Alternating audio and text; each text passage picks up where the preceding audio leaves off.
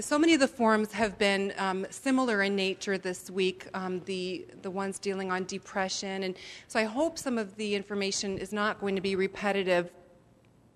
Um, but throughout this week, so many people have been coming up to me and telling me, oh, I really struggle with this. And um, there's a real need out there. Uh, most of us will experience some type of uh, low self esteem issues at some point. And uh, what I'd like to just help you is to understand a little bit about it. And um, if we can become aware of what is happening to us, we can stop it before it gets to the point of depression. low self esteem is not to the um, extent of depression or some of these other major issues that were discussed yesterday, but they are very real and they can really um, keep us bound if we don't overcome them before they get to that point. Uh, before we start, I've asked Brother Bob to lead us in a word of prayer.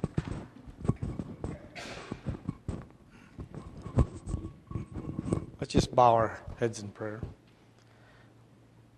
Lord, we have reason again this afternoon to come before Thee with thanksgiving, praise, and honor.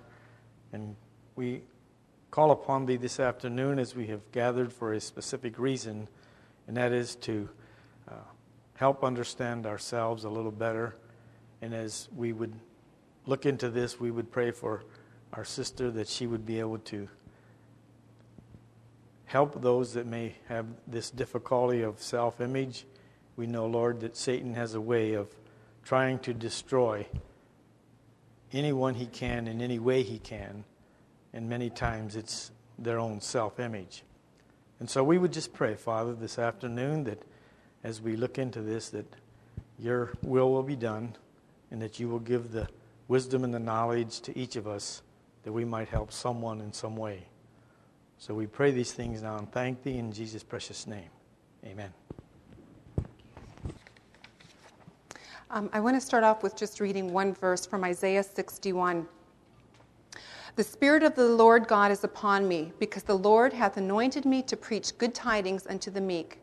He hath sent me to bind up the brokenhearted, to proclaim liberty to the captives, and the opening of the prison to them that are bound, to proclaim the acceptable year of the Lord, and the day of vengeance of our God, to comfort all that mourn, to appoint unto them that mourn in Zion, to give unto them beauty for ashes, the oil of joy for mourning the garment of praise for the spirit of heaviness, that they might be called trees of righteousness, the planting of the Lord, that he might be glorified. I wanted to start off um, this forum by sharing my own personal testimony. I can just give you um, facts about how to deal with low self esteem, but hearing other testimonies uh, this week, I found it very beneficial. And the Lord really laid on my heart to share it because the big thing about low self esteem or low self concept is that we tend to feel so isolated. We think that nobody else struggles with it. And because of the masks we put on, we have no idea that other people are going through this. So, I am going to share my testimony of um, the experiences that I had, some of the experiences that I had. And as I share my experiences, um, I'd like you to also think possibly of the experiences that you have had when you first um, possibly felt um, similar feelings of low self esteem. I was raised in a Christian home, a very, very loving home, and I felt very confident and secure until about the age of nine. Um, at that point, um, we had a little baby sister of mine that had died. She was born with a hole in her heart. And that caused my mom to go into quite a depression for a while, for about a year and a half.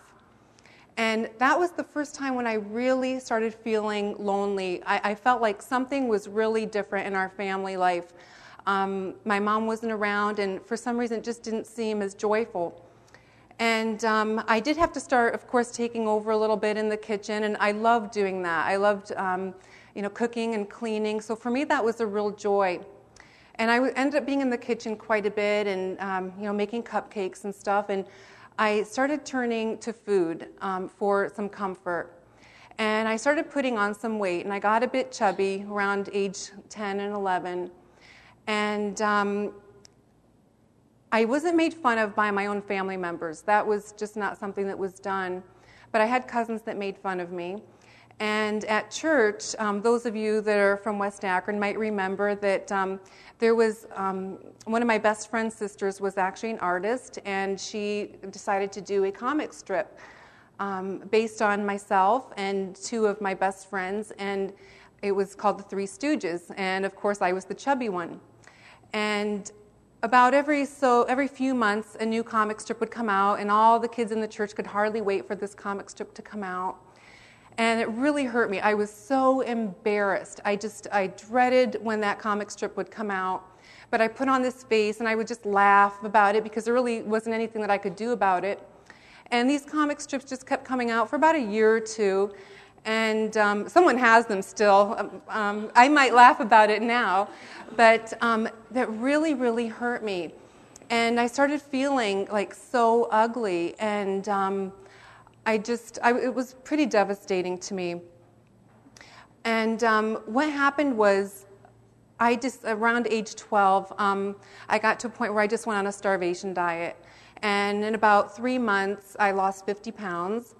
And I started fainting and getting dizzy. And my health teacher actually called up my mom because he was very concerned.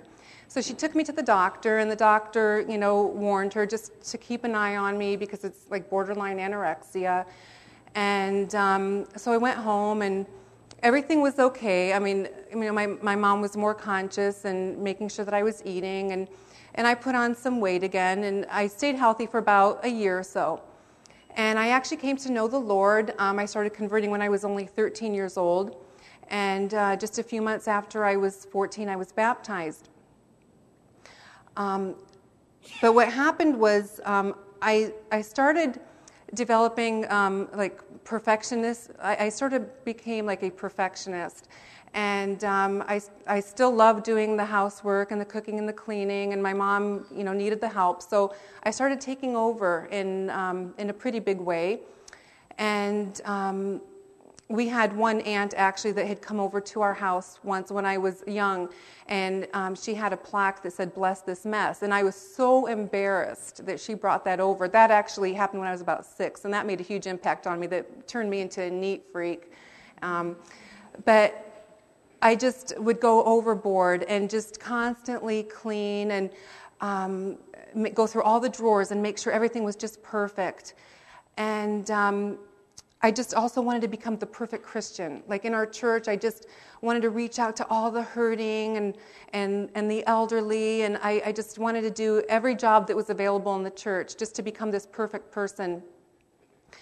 And in the meantime, as most of you know, my mom ended up getting a brain tumor, and um, she ended up having to go to the hospital and was gone for quite a long time. And um, more responsibility was given to me, and I took that on. Um, but again, I took it to the extreme where um, I was, you know, going to school and working and uh, just making sure everything was perfect. The lunches were made and um, just trying to do the best that I could. But the pressure was starting to get to me, and I started turning to food again. And it actually developed into an eating disorder, and I developed bulimia. And as a Christian, I felt so horrified that I had this. I just I would beg God that He would please help me to overcome this. And I would pray and pray, and I would feel so guilty about it. And for some reason, it just wasn't getting any better. It was just getting worse as time went on. And I felt like I couldn't tell anybody this. I was so embarrassed, and I was afraid that I would get excommunicated from the church. I didn't want to shame my family. So I couldn't, you know, even tell my parents because I just couldn't put them through that shame. They had enough to deal with with my mom being sick and I didn't want my dad to have to worry about, you know, now me being sick on top of it. So I kept that secret from everyone and didn't tell anyone. So what that did was that actually isolated me from even having any friends because I couldn't tell anybody. I, I couldn't risk the chance of anybody finding out. And I actually put on this mask. I, I loathed myself so bad. I w- I couldn't even look in the mirror. I just thought I was so ugly and so despicable, and how could God even love me? And it was weird because, on one hand, I would just draw so close to God and pray and read and try to become a better Christian. But yet, there was a part of me that felt like, well, God must not really love me because I'm doing this. And if I would just overcome this, He'll love me. And um, it didn't happen. I, no matter how much I prayed, I just was not getting better. But I couldn't let anyone know that, so I put on a mask and I was, um, I guess, you know, cheerful most of the time. And I don't think that anybody would have suspected how really low I felt about myself. And then I hit really rock bottom.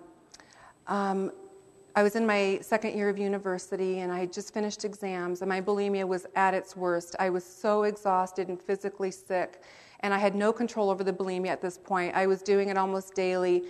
And this was when I turned to God and I just said, I can't do this alone. I need somebody. I need some help. Please just send me a friend. And our family was going to go to California for Christmas. And like I said, I, I didn't think I could go. I didn't think I could make the trip. Um, but my dad said, "Oh, just come on. It'll be good for you. You need to get out." And I basically laid on the land, on the van floor most of the trip because I was so sick.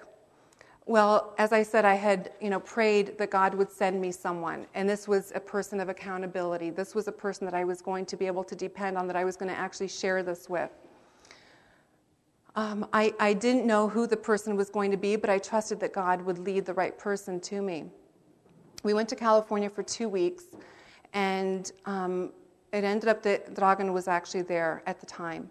Now, in the meantime, I never thought marriage was in my plan at all. I thought there's no way anybody would ever even look at me or consider me, or if they would get to know me, um, there was no way I could even allow anybody to get to know me because they would just see what a despicable human being I was, because that's how I viewed myself. And I had my own plan. I was going to finish nursing school and then go and do some missionary work. And that was um, just in my plan. I would be home and take care of my family for the rest of my life. Well, I got back from California and my dad got a phone call and I got a proposal. And I told him, say no. I didn't even want to know who it was. And my parents were, you know, quite surprised that I said that. And I, um, they didn't understand why, but they told me that I need to really pray about that and I shared that I need to be at home, that they needed me. And they said, Don't look at that. God will take care of us. You need to just follow what God wants for you. Um, I struggled for a week. I was so, I was very, very sick um, emotionally and physically. It bothered me a lot. But I did get peace, complete peace, um, overwhelming peace day after day that God definitely wanted me uh, to get married to Dragan.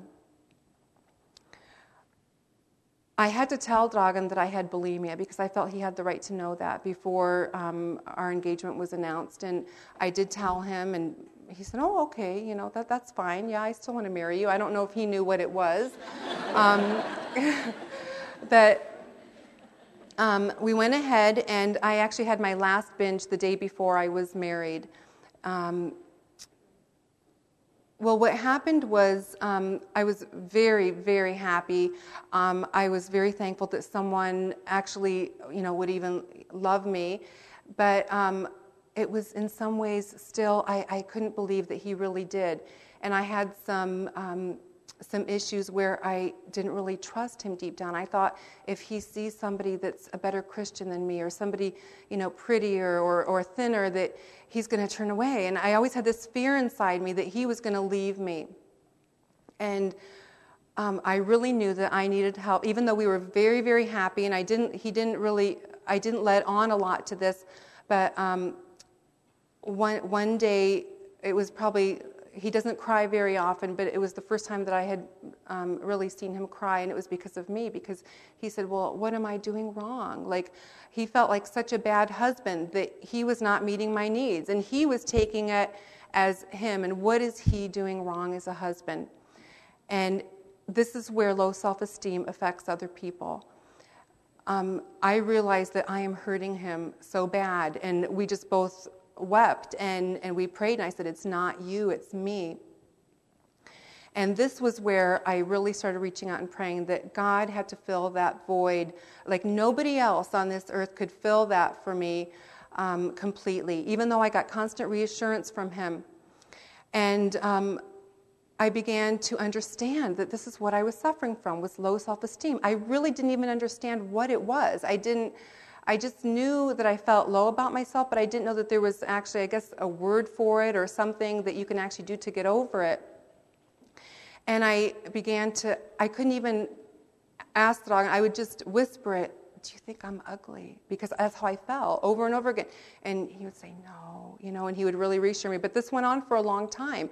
And he understood whenever I would whisper, Do you think I'm ugly? He understood that I was feeling bad about myself. And I would whisper, Do you think God loves me? And it took me a long time before I could even ask him that. Do you believe that God loves me? And he would say, Yes, I do. And, and um, I would say, Oh, how do you know? And he said, Well, God told me, you know, and it's in the Bible. And, and over and over. And that took years before I really actually believed it that God actually did love me. And um, I remember the first time that I actually sang Jesus Loves Me, that I believed that that was truly for me. Even though I understood salvation, I did accept salvation more through fear instead of through love. And I didn't understand the grace and, and the forgiveness. I just would be on my knees for so many hours begging God to forgive me because of my bulimia and thinking that was such a bad sin that I couldn't, even though God did forgive me, I couldn't forgive myself. So I did begin uh, to start searching for healing and, and to uh, reach out. I started reading a lot. I started um, really praying and asking God for guidance in this. I didn't have the, um, the books or anybody really to help me or to direct me. I sort of kind of came upon it. God actually opened the doors slowly, step by step, through either people or things that I read, um, whatever it was. And I felt that I needed to start making reconciliation. And um, I spoke to my parents about my bulimia, and they just said, Oh, we wish you would have told us. We would have helped you. We would have got the help that you would have needed. And that's where Satan lies to us, where he isolates us. Um, I felt all alone. I could have reached out to my parents long ago or anyone else. Um, I also that we also came to camp, and I told Dragan I really feel like I need to confess this. And um, I got an elder brother, and I talked with him, and um, I shared with him my struggles of what I had gone through, and he said, "Be free, sister." I was in with him for like literally probably three, four minutes. And that's all it took. And here I had been so afraid of getting excommunicated from the church, you know, and I guess that was my mentality as, you know, 13, 14, 15 year old. But again, it was a lie. And um, basically, what I also then needed was um, a sense to belong. And um, being in Kitchener, um, we started up a, a, ladies group, a mothers group actually, and I formed some friendships there that I was able to have friends for the first time in my life. I still didn't really open up true feelings. It took a long time. But since then, I really have some wonderful sisters that are in our church that I can share everything from my heart, the struggles that I'm going through, and they love me unconditionally. And I'm so thankful for that. I'm actually able to also um, live my teen years through my kids, and um, getting a lot of joy through that. I wouldn't change any of the experiences that I have gone through. Um, and I'm also not sharing these experiences like what we heard yesterday to fish back into old memories. I'm sharing this um, as a testimony that through painful experiences, everybody has them to some degree. And um, I just wanted to share them with you today and to tell you that I am very, very thankful that I had those experiences. They made me what I am today. They made me be more compassionate to others that are hurting. It did take years to tear down the walls of the low self esteem, but it can be done, and I am proof for that. Um, what I would like to do now is just go over um, some of the steps. Um, first of all, the definition. Um, I read the scripture this morning as he thinketh in his heart, so is he. It's basically how we perceive ourselves the way we look at ourselves and feel of, our, of ourselves way down in our heart. And it is true. What you see and what you feel, you will become. If you have too low of a self of self-esteem, your view is apart from the grace of God and His truths. We will become distant toward God, and we become a person that is jealous of almost everyone. It's very important that we have a healthy self esteem because it's necessary to living a productive Christian life. And it enables us to accomplish the work that God wants us to do. And we can feel like we're an important tool. If we don't have a healthy one, we're actually a handicap. We feel inadequate to really do anything that the Lord wants us to do. And it hinders us from being used in a way that God would want us to be used. We spend way too much energy either trying to be somebody, dreading who we are, or being preoccupied with feelings of being a nobody. So we need to ask ourselves some questions. Is our self esteem healthy and is it pleasing to God? I wanted to read a survey that Dr. Dobson did. It's the number, um, if you bear with me just for a minute. Um, Doc, Jim Dobson tells about a poll he took among a large group of women. Most of them were married, in excellent health, and, ha- and happy. According to their own statements, they had happy children and financial security. On the test, Dr. Dobson listed 10 sources of depression. He asked the women to number them in the order of how the 10 affected their lives. This is the list he gave them absence of romantic love in your marriage, in law conflicts, low self esteem, problems with children, financial difficulties, loneliness, isolation, and boredom, health problems, fatigue and time pressure, and aging. The women rated these by the amount of depression each produced.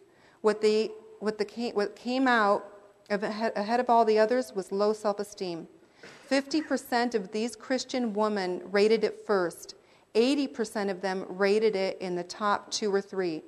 Can you see the wasted emotional and spiritual potential? These women were battling depression, which came chiefly from the downward pool of feelings of low self worth. So, what shapes our self concept? We learned some of this this week. Our family, community, peers, environment, media, traumatic and emotional experiences, and our personality types. Each of us handles things differently. People from the same family can interpret and respond to situations differently. By the age of three or four, our self concept already begins to evolve and it takes an average about 15 years to have a complete self of competence. We develop physically and emotionally, and hopefully, we will have a minimum of insecurities and anxieties. We tend to judge ourselves by our appearance, performance, and status. And we also need to belong, to feel worthwhile and competent. So here's a few questions to gauge your own self image. Question number one if four people affirmed you and one criticized you, which would you be inclined to believe? Number two, which is the first adjective you think of yourself to describe yourself? Is it fat, no good, ugly, unworthy, a failure, stupid, I can't do anything right, bad Christian? Just go into a ladies' restroom, hide in a stall for a little while, and you can hear the comments that girls make about themselves. They stand there Oh, I'm so fat. Oh, look at my hair. Look at these zits. You don't hear any positive comments. As a part of my healing, I had to write a letter to myself. And I wrote for about three, three pages nonstop. And I was shocked. When I reread the letter, I was so shocked at what I had thought about myself. I never really even knew how low I thought of myself like I wouldn't say the things that I said to myself to any other human being on this earth. So why would I say it to myself, someone that the Bible says I'm supposed to love and cherish? I wanted also to share with you um, a survey that I handed out in our church. Um, all of the people that um, answered the survey, um, I got about 50 of them back, so I based uh, the percentages on those. All were raised in a Christian home. Every one of them believed that God loved them. Every one of them said that they do feel feelings of low self esteem at some point. Ages 13 to 18 had the most feelings of inadequacies and inferiority, guilt, doubt, and worry. 10% of those that answered yes to that feelings of um, low self esteem said that they felt these feelings most of the time those that did answer that they had extreme low self esteem said that they did not feel appreciated or loved by their parents. 99% said that they wear a mask in public. 100% said they compare themselves to other people.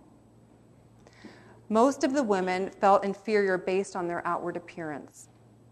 When asked if they could change something about themselves, the women said that they would change their weight. That was the highest answer.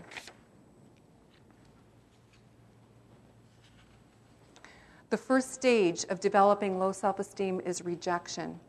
At some point in our life, we're going to feel some type of rejection. Christ himself was perfect and he felt rejection.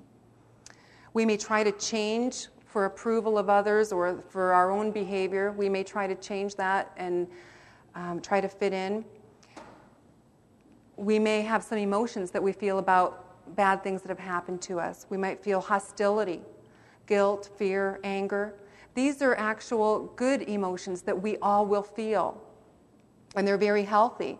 And we can feel them for a time and then hopefully handle the situation and move on. But people with a low self concept tend to get stuck in these feelings and they have a difficult time handling tough times. Those that, if you feel more rejection and the situation keeps going on, we have certain defense mechanisms that we put up. There's three ways we put walls around ourselves. And depending on our personality types, we will handle these situations differently. The, we, all, we learned yesterday about the different personality types. The first one is beat the system or the situation. Okay, a person might say, Well, this is how it is, but you know what? I'm going to become way better than everybody else. I'm going to become a perfectionist or obsessed with body image through diet, exercise, weight, climbing the corporate ladder, getting straight A's. They can actually even become proud and elevate themselves to a certain point because they do succeed and look down upon others. This is where pride is formed. They tend to look to worldly standards for their fulfillment. The result is extreme worry, insecurity, loneliness, perfectionism. They don't have very healthy relationships because everything is just surface. Um, and everybody's beauty diminishes with age. Um, money can fail, like they can't keep up with everyone, so that's why they react in these ways. These people have very little need for God, and they struggle with lordship. They were disappointed with God, so they just don't want to have anything to do with Him. The second way is give in to the system or the situation.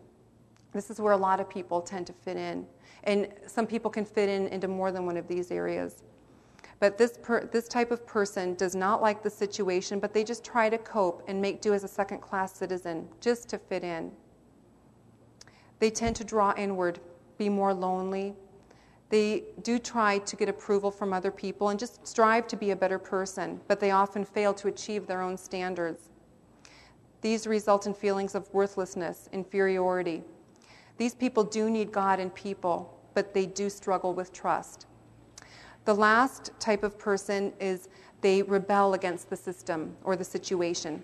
They just hate the system and they fight social structures and the authorities. They become very rebellious. They dress in objectionable ways, and so they're the social outcasts. These might be you know, the Gothics that you see out on the streets or um, those that turn to drugs and alcohol.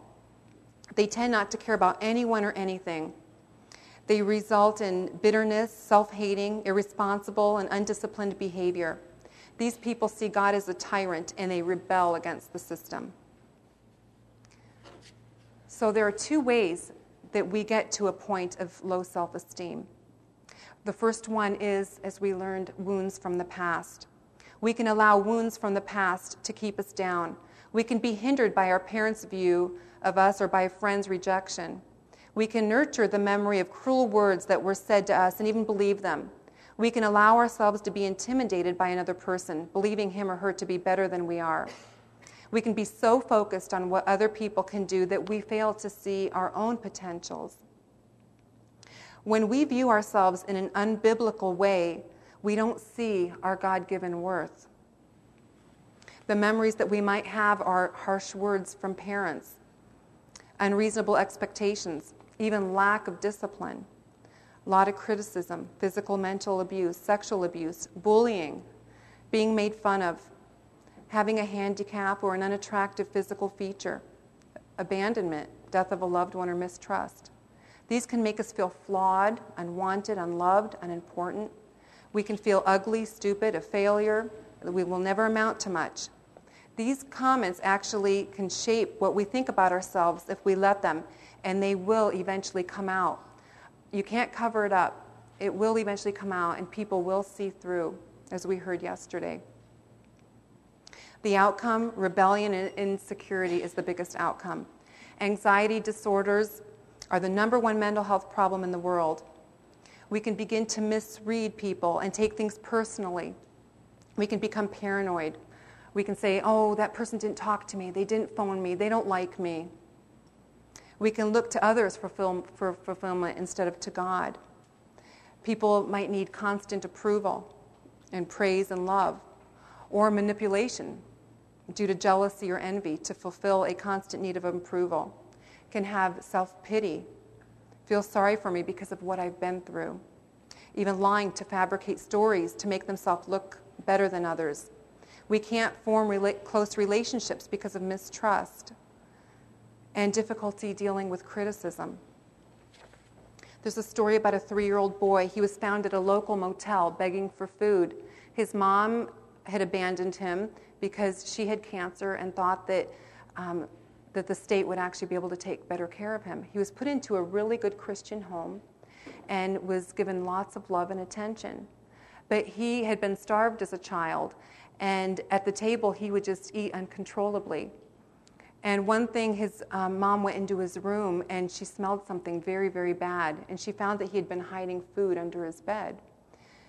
And even though he was, he was given a wonderful home and his needs were met, he still went back to the old way that he remembered. And it took a while for him to overcome that.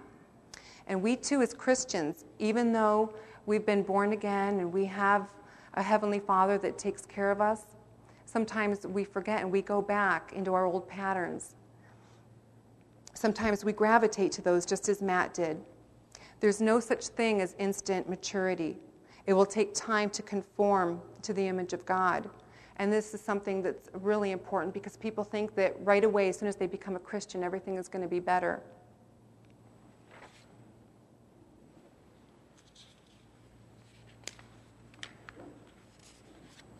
The other way is by measuring by the world's standards. Not all feelings of low self esteem come from painful experiences. We can develop our own thoughts that are controlling and that we meditate on too often. We can build up our egos or satisfy our fleshly appetites. Many Christians don't realize that such negative self perception is based on the values of a fallen world and that they reflect an in- inadequate understanding of the gospel. Again, feelings of rejection are unavoidable. We need to focus on what God's standards are. And this is something that we've learned all week at camp. Generally speaking, appearance, performance, and social status are standards of this world. These are important to a certain degree, and we shouldn't completely disregard them. But it's wrong when we use them to evaluate ourselves and compare ourselves to one another through fitness, fashion, health, wealth, and beauty we do have our limitations, and there will always be someone else that will outdo us. And realistically, how long can it last? Again, the outcome of these are that we will wear masks, we'll have jealousy, dissatisfaction, extreme depression, and self loathing, comparing ourselves constantly to others. We can even compare ourselves to other Christians and think that they're so much better than we are. I could never be a good Christian like that. So there is hope. How do we overcome? The steps to overcoming rejection and low self esteem are finding freedom through Christ. Humbly bow before God's throne of grace. Okay, many of us don't really understand grace and that we need to come to Him and that He does give us forgiveness. As soon as we do sin or fall short, we need to come to God and ask Him for forgiveness and believe in it and don't dwell on it. Don't look back and just move on. Recognize our sanctification in Christ. Our name is in the book of life, and we need to realize that Christ didn't die for nothing. Second, we need to refocus away from what others or we think and onto what God thinks of us. Let our Creator, not others, define who we are. We need to catch unbiblical thoughts and make, and make them biblical truths. And that's the list that I gave you um, that you have that you can pick up in the back. There's a whole list of biblical thoughts of what God truly believes of us. We need to look into the Word, memorize Scripture. And as soon as Satan comes to us with those lies, we need to tear that down right away and fight him back with the Scriptures and the truths of what the gospel truly says about us. Need to, number three, develop a dynamic prayer life that involves forgiveness of those who hurt us. And this can also include fasting. Unforgiveness keeps us from being effective. We focus on unforgiveness instead of God's grace, and prayer strengthens us. The Bible tells us that after Job prayed, he was blessed doubly. Number four, we need to refocus on the truth and on all that is good and on God by dealing with our painful memories. We need to pour out our hearts to God and tell Him of the pain and find somebody trustworthy that we can share our pain in and for accountability. We've been stressing this all week, and it's so important that we do find someone to reach out to. We also need to remove our masks and empty ourselves and let God work in us. Pray for acceptance of who you are. And the benefits, we get to experience the abundant life. There's a quote that says, Expect great things from God and attempt great things for God. We develop a new heart, a heart that understands God's grace and love, a heart that is grateful, forgiving, and generous. We can become a servant out of love and not duty. Our relationships can become rich and deep with God first and with others, and we become a person of significance. We can feel true freedom in Christ to be who God wants us to be, not our own perceptions of what we think we should be or those around us. God's kind of significance far outlasts the temporal significance found in this world. We can experience a life filled with God's benefits. We can know Him, glorify Him, find sanctification in Him, experience His peace, and enjoy His presence. At this point, I wanted to just open it up and see if anyone had any questions or comments. Or if anyone has any experiences that they would like to share. Do you ever completely overcome low self-esteem once you've suffered from it, kind of like an alcoholic? Mm-hmm. Um, I can say what I do is if any negative thought starts coming, I can immediately, I, I know it's coming and I know how to fight it now. I have those tools. And um, I can pray about it. And I can right away, you know, turn to Dragan and I can tell him, he, he knows. Like, um, you know, I can kind of tell him the, kind of the same question, you know, do you think I'm ugly? And he right away kind of knows that I'm starting to feel a little bit lower. Um, Yes. Do you ever experience anger at all? Oh, okay. Um, did I ever experience anger at all? I did. Um, I experienced anger like towards my mom actually because um, I felt like um, even though she had no control over her sickness, um, I was angry about the situation to a certain degree, and especially when she came home from the hospital. That might sound odd, but we started having some conflict because she would be laying on the couch and trying to tell me what to do and how to cook, and I sort of felt like, well, I know what I'm doing. I've been, you know, doing it all along. So we had some struggles there in that way. But I also did feel um, anger towards God because um, I was praying and praying for years for him to heal me of this. And I felt like, why is he not listening to me? Yes. For the sake of some that may not understand what bulimia is, maybe you can. Um, okay, what is bulimia? Bulimia is a eating disorder, um, and what it is is people actually turn to food um, to fulfill a certain need. Um, some people do what what they call um, the binge it's called the binge and purge cycle. Some people eat very very much and then they cause themselves to throw up or take laxatives. Um, one way that i had bulimia was i would um, just starve myself all week and then like binge on the weekends. And um, for this it's it's a way of making yourself i guess relieving um, emotions and dealing with stress like a person would turn to alcohol But there comes a point when you suffer from that where you're not in control. You cannot control. Your, your thoughts are constantly on food and when am I going to eat And what am I going to eat? And why can't I just eat three meals a day like a normal person? Mm-hmm. And why do I have to to do this? And, and the loathing part comes when you realize that this is sinful. Mhm. My entire being is consumed by my thoughts of food, the loving of the love for food and the hate for food. And so you, you really, it consumes you. And there is no time for God. And you realize that, that because of that, your relationship with God suffers so much. Mm-hmm. And this is actually quite a common problem, um, is even here in our church. Um, I've shared this before a number of years ago, and people have come forward and said that they, you know, have suffered from the same thing.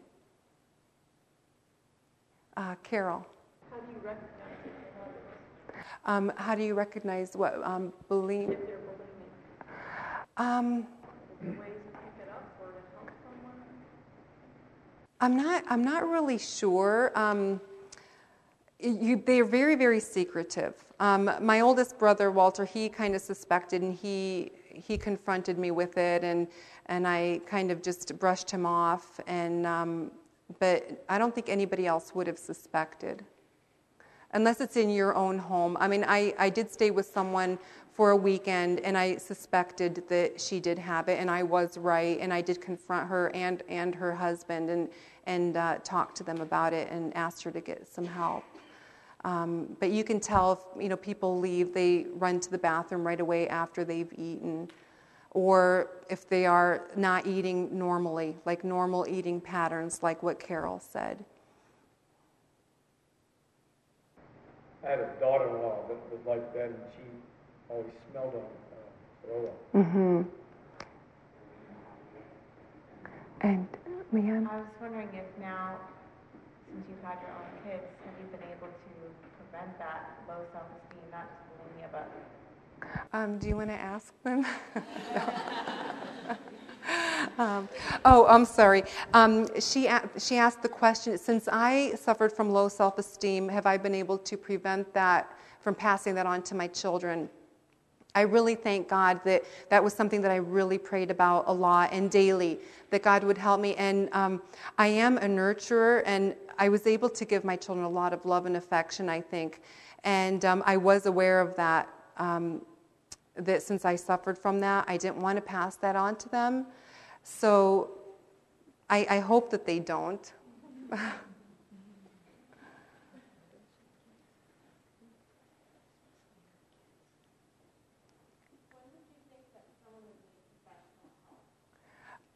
Okay, the question was when do I think that someone would need professional help?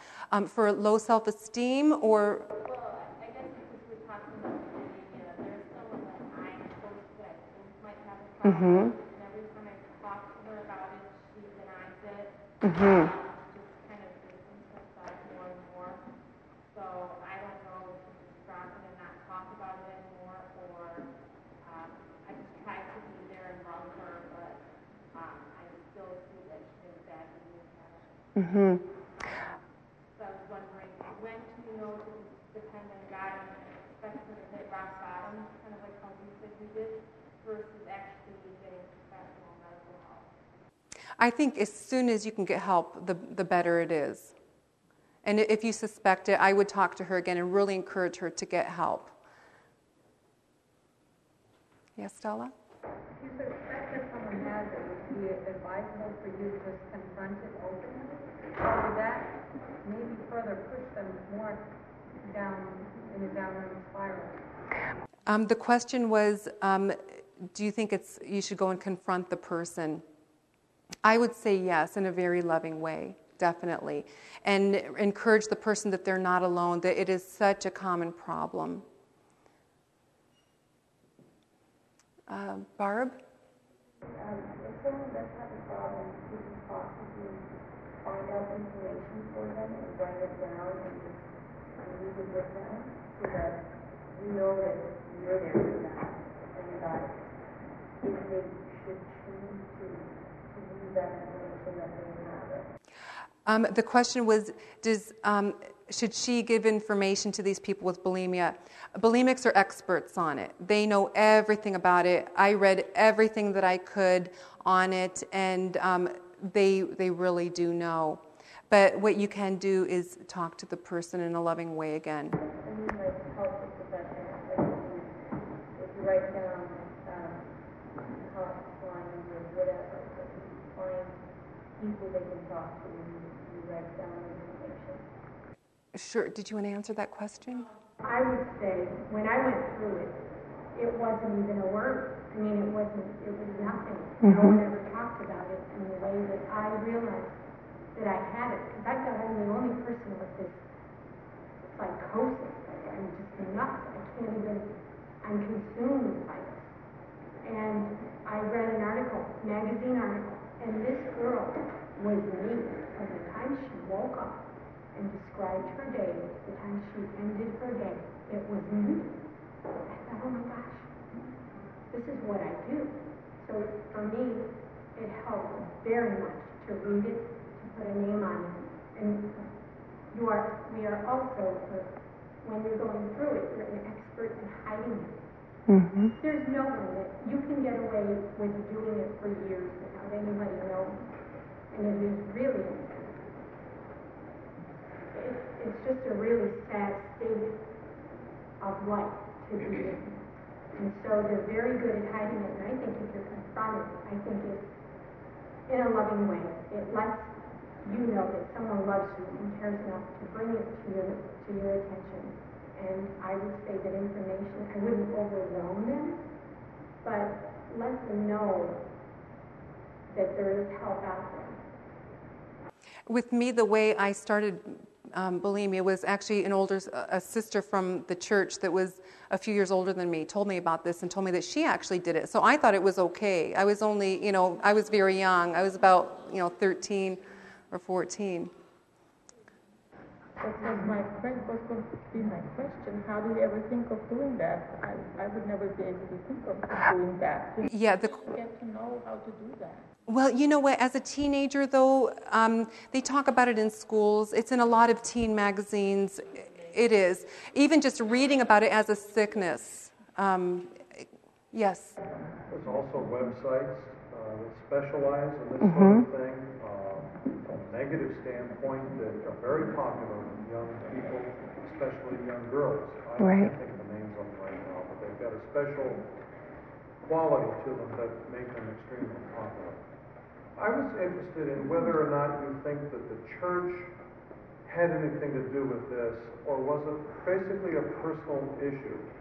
Um, we can see things, you know, bits and pieces of different things, but in spite of everything that was going on spiritually with you and in the church, that seemed not to make any difference. Is that a fair statement? I, I think, um, not, not to put the church down at all, from where I grew up, definitely, but um, I also, I think I had an identity crisis in, in my church too. I really didn't know who I was. We had, we have such um, a vast difference, and, and I put on masks trying to be a people pleaser. For one, and being an elder's daughter wasn't always easy either. Like, we were sort of under the microscope and criticized a lot for you know, the littlest thing. So that's why I felt like if I come out with this thing, it's it's going to be, you know, pretty devastating. I thought, you know, to my family. Um, Brother Ted. sometimes they, we have to understand that we are not the closest to the person that might have noticed about. So it's always good to find out or look around who might be much closer that can address that situation a lot more than we ourselves. Mm-hmm. Because some- sometimes we're just not close enough, but we are far enough that we can notice things that people that are closer might not be. Right. Right. If you suspected it maybe in a girl, you can maybe go and talk to the mother and say, you know what, I see some signs here, and maybe you're not aware of this sickness, but I can see some of the symptoms, and maybe you can keep your eyes open and be aware of this, and you know possibly take her to the doctor for a checkup so that she could um, talk to the doctor. Lori. Um, how do balance, or how do you feel you would balance if, you're, if the children, okay, over, obesity is obviously a problem in our country. 64% of adults are overweight. And if you see uh, your teenagers maybe getting a little pudgier, Yes. and they really, for their health sake and all, might need to watch, but you, you don't want them to go over the edge. Yes. Um, I remember when. Um, when my, my children were about maybe nine and ten, they, they start going through that stage, and Melissa's dying of embarrassment. But um, I, was, I was concerned about that because I didn't want my kids um, to go through those struggles. And I take it that as the head of the house, I'm the dietitian of our house. I am responsible to provide healthy food for my children that they can be healthy human beings. And um, we really were careful with um, like portion control and limiting the snacking because like the house i grew up in my parents both came from um, the depression. They were very poor. So they wanted us to have as much food as possible. And the heavier we are the healthier we are. So um, you know so they really didn't they didn't like tell us oh you should you know lose a little bit of weight. It was they actually were praised by other people in the church that would come up to them and say how do you have your children looking so healthy? Like and um, so they took it as that we were healthy. But when um, there was a, just a children's book that I found, um, the Berenstain Bears, and one of them was too much junk food. And that was when, like when I noticed that my kids were maybe starting to get a little bit, um, eating a little bit too much, I read them that book and I said, you know, now we're going to be very careful. And just limiting it. It is important. I do believe that. Like we have to teach like moderation in all things, I think in all areas. I, would just like to add to that, the word diet is not a bad word. You want to just make sure that when your kids hear, when your daughters especially hear the word diet, they know that every adult woman is on a diet and she's trying to lose weight. So they think that's what I need to do and I need to, to starve myself and I need not to eat. The word diet is not a bad word. Every one of us has a diet. Mm-hmm. I mean, it just depends on what you're eating. Mhm. What, you know, types of food. All of us are on some kind of diet. Right. That's what I tell my children. And, and it is just basically keeping the junk food away from them. I think especially during that time in their lives. Mhm. But if they eat it, you don't want to condemn them for it. You don't ever want them to, to have a, a negative view on food. Just that, and, and you really need to talk to them. You need to explain Mhm. that, you know, if you eat 15 cookies, it's not good for you. Right. Just explain to them what happens to your body as you put things in it. Mhm. But even more so than dwelling on the outward appearance, what I really try to teach my daughter is it's the inward and what God wants from you. I, you know, even if we do ever get on the topic of the outward appearance, I, I really try to turn it to, but you know, God thinks you're so beautiful because you have these wonderful qualities. You are so loving. And I, I try to point out the things that she does as a wonderful Christian young lady, and I tell her to grow on those things. Those are what, what is important. Yes. that it's important not to use food as a reward, Right. because that as an adult, you feel like you need that as a reward when you've done a good job. That's it's hard. We still like food. I mean, our we we, we do. We, you know, we love the ice cream and stuff. But um, and I, I can say, I mean, we we do use it as a reward to a certain degree. Where we'll you know we'll go out um, for a treat and stuff, but not a reward for oh you did great on this. Here's here's a cookie. You know, in that way. Again, I think moderation in all things. Yes. How does culture have any influence on you in that? I mean, you explained it in terms of your self-image, your relationship with the Lord, and not Yeah. confident in yourself. But what about, you know, everything you see on TV and advertisements and hmm the ideal? Was that any impact? It might have been a little bit, but um, I'm, I'm not saying this to make myself better than others, but like I'm not really a person that's based on outward appearance a lot. I don't focus a lot on that, and um, I don't like watch a lot of TV or um, you know look through the magazines a whole lot. I know it's all out there, and we do compare. Like I think you know from minute to minute we see others, and we can form impressions. Um, for me, I pretty much compared myself just to myself. But even now, like I, I don't really I don't even I don't look in the mirror very much. I don't I don't focus on the outward appearance much. I really try to focus on the inward. Going question with the whole perfectionistic thing. Mm-hmm. Um, in, in some ways, it's hard because who doesn't want to be perfect? Right. You know, and, and everything.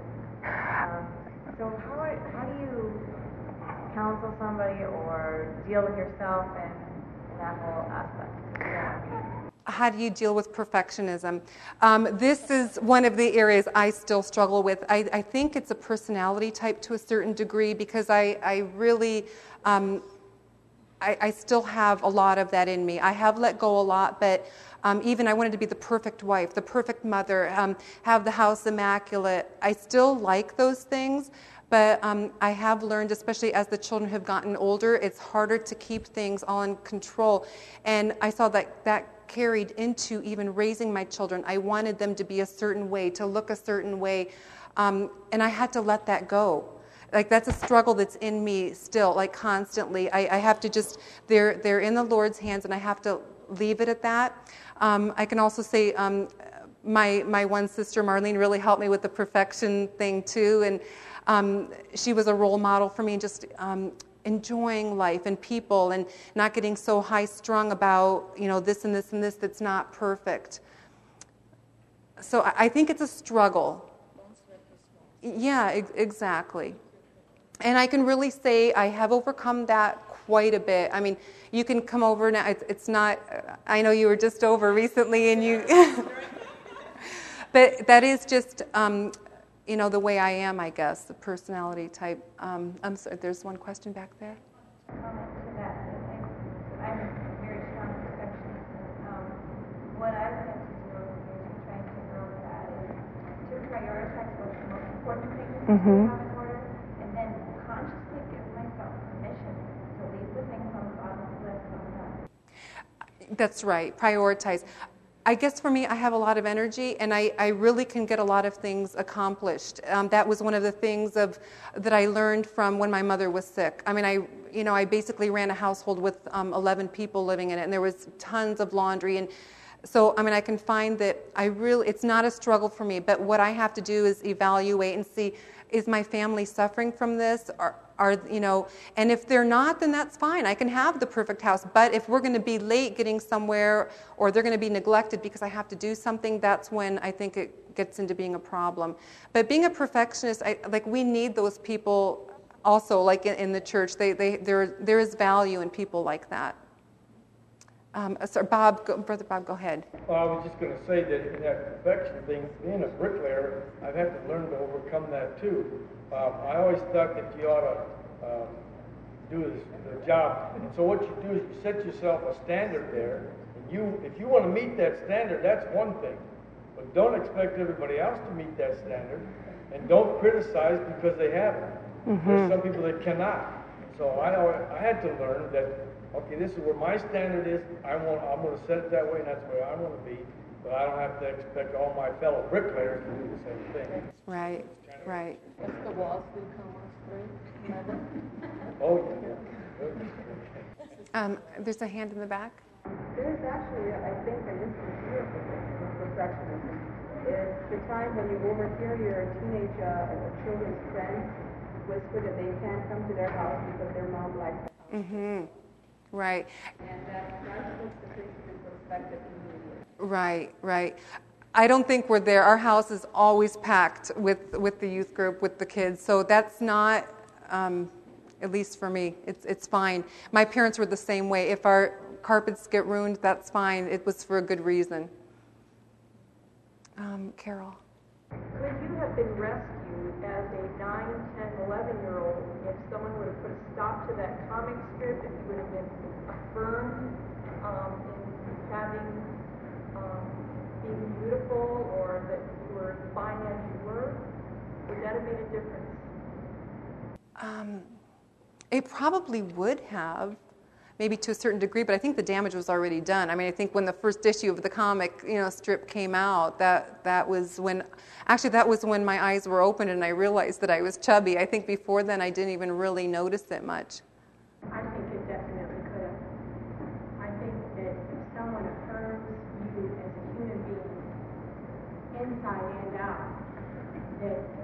effect, and really that it can be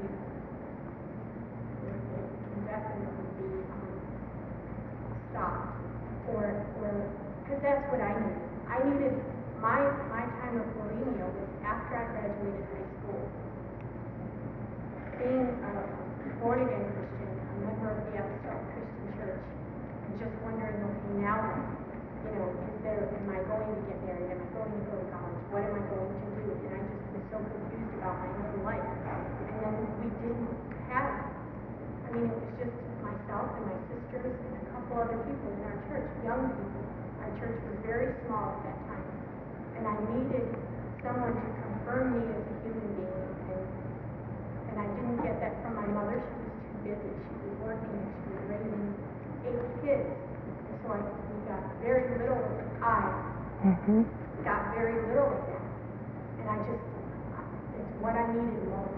So if I would have gotten that at that time from someone, and I think if the comic strip, if your parents would have known how much that hurt you, and if they would have gone to the child that made it, and it didn't last a year or two, you would have seen and felt, and I don't know, I'm just, this is just assumption, but I think you would have seen and felt and realized the love that your parents had, and that they did take the time for you to stop, to stop.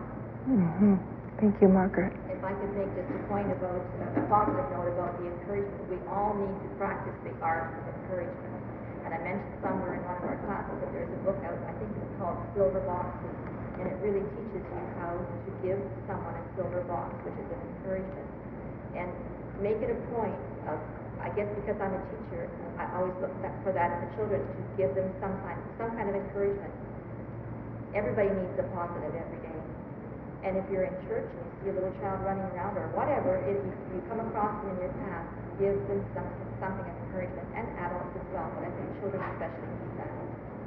Yeah, and those of us that, you know, maybe we're not raised to have parents that did praise us, we have to make the extra effort then to do that.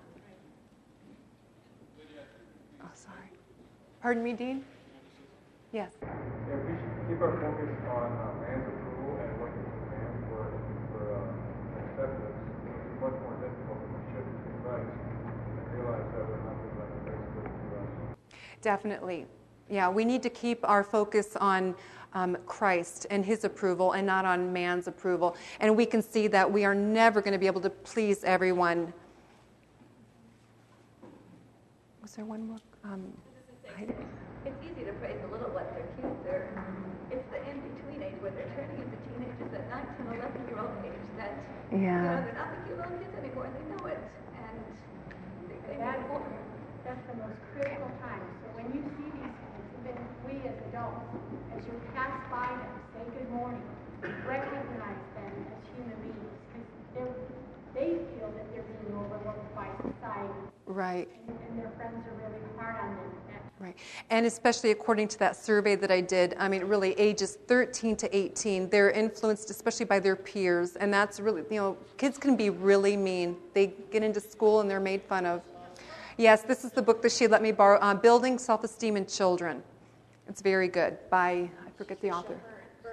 Patricia Burns. Thank you, Margaret. And uh, was there one more hand in the back there? Yeah, Barb. I just want to make a comment that, that, you know, we talk about how God formed the earth and, and God made the sea, and it just puts into perspective that God formed each one of us in our mother's womb. Thank you. Anyone else? Uh, she, she made a comment that, um, Barb, was it that God puts the seeds in each of the hearts? In every one of us? Each one of us in our mother's womb, before we were even born, so that we are valued to God because of that. Yes, we all have value in God. Definitely. Well, thank you very much, everyone, for coming. And if anyone would like to talk after, there are handouts in the back as well.